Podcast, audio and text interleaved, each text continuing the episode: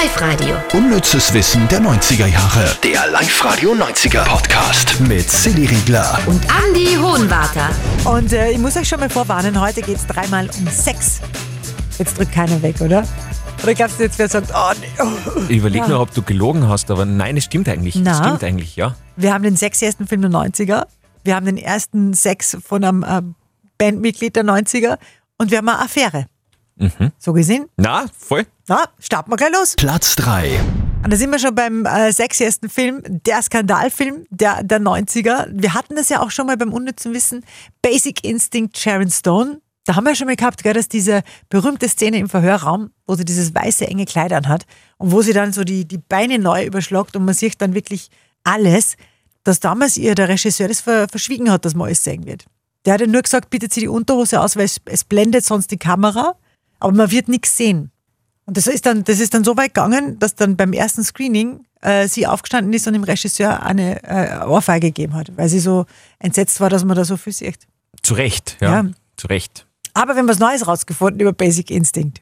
Und äh, da geht's äh, darum, äh, was Sharon Stone für Ängste durchgestanden hat in diesem Film. Also das war gar nicht so diese mh, leicht anzüglichen Szenen, die sie fertig gemacht haben, sondern äh, die war so, so panisch. ja. Also gerade bei diesen Gewaltszenen, wenn es da so mit dem Eispickel losgegangen ist, das war für sie so schlimm, dass sie da wirklich fast in Ohnmacht gefallen wäre. Und deswegen war die ganze Zeit während der Dreharbeiten immer ein Erste-Hilfe-Team mit vor Ort, eben mit Sauerstoffmaske, falls Sharon Stone tatsächlich in Ohnmacht fällt, dass sie da gleich helfen können. Und äh, auch Platz zwei sehr sexy. Platz 2. Vom sexiesten Film zur wildesten Band der 90er, die Red Hot Chili Peppers. Frontmann Anthony Kiddis. Und wie, hat, wie hat denn der Gitarrist geheißen, der oft nur Socken angehabt hat, aber nicht auf den Füßen, sondern weiß ich jetzt auch nicht auswendig. Wirklich? Ja. Bist du da nicht bei der Bloodhound Gang? Da Nein, nein, nein, nein, nein, nein, nein, nein, nein. Blood and Gang, das sind doch die mit den, mit den Äffchen-Kostümen. Genau, und da ist der, der Evil Jared, der so. Genau, der ist auch wütend. Mhm. Der hat ja da immer bei, ach, wie wird diese MTV-Sendung kassen, oder? Wo der immer, oder bin ich jetzt ganz woanders? Ich weiß nicht, der ich war auf der ganz furchtbar woanders. ganz, auf der Bühne ganz furchtbar, der hat sich da übergeben und alles Mögliche. Also, Ja.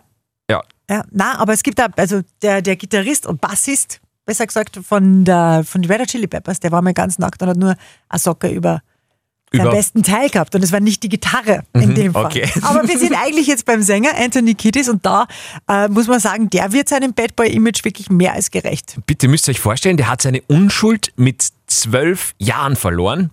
Und mit, wem? zwölf habe ich noch nicht einmal Bravo aufschlagen dürfen an den spannenden Seiten. Ja, da war, der, pff, war er dir ein bisschen voraus und äh, er hat die Unschuld verloren an die 18-jährige Freundin von seinem, Pater, äh, von seinem Vater. Der war wahrscheinlich nicht Pater.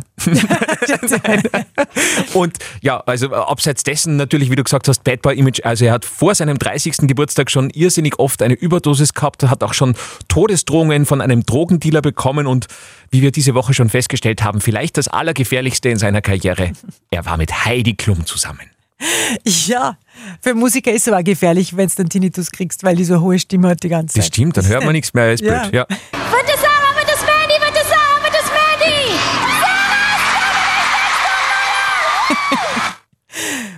Eine Affäre haben wir noch. Platz 1. Aber vielleicht ein bisschen anders, als ihr denkt. Es ist die Zahnpasta-Affäre. Klingt schmutziger, als sie war, nämlich es geht um Sport. Also es war Ende der 90er, es ist um den deutschen Leichtathleten Dieter Baumann gegangen. Der war sogar mal 5000 Meter Olympiasieger und hat 1999 plötzlich zwei positive Dopingproben abgegeben. Er hat dann gesagt, ah, das kann nicht sein, wie, wie, wie, wie ist das zustande gekommen? Und er ist dann zu dem Schluss gekommen, aha, es müsste ihm wohl jemand äh, präparierte Zahnpastatuben untergejubelt äh, haben, wo das Ganze drinnen gewesen wäre.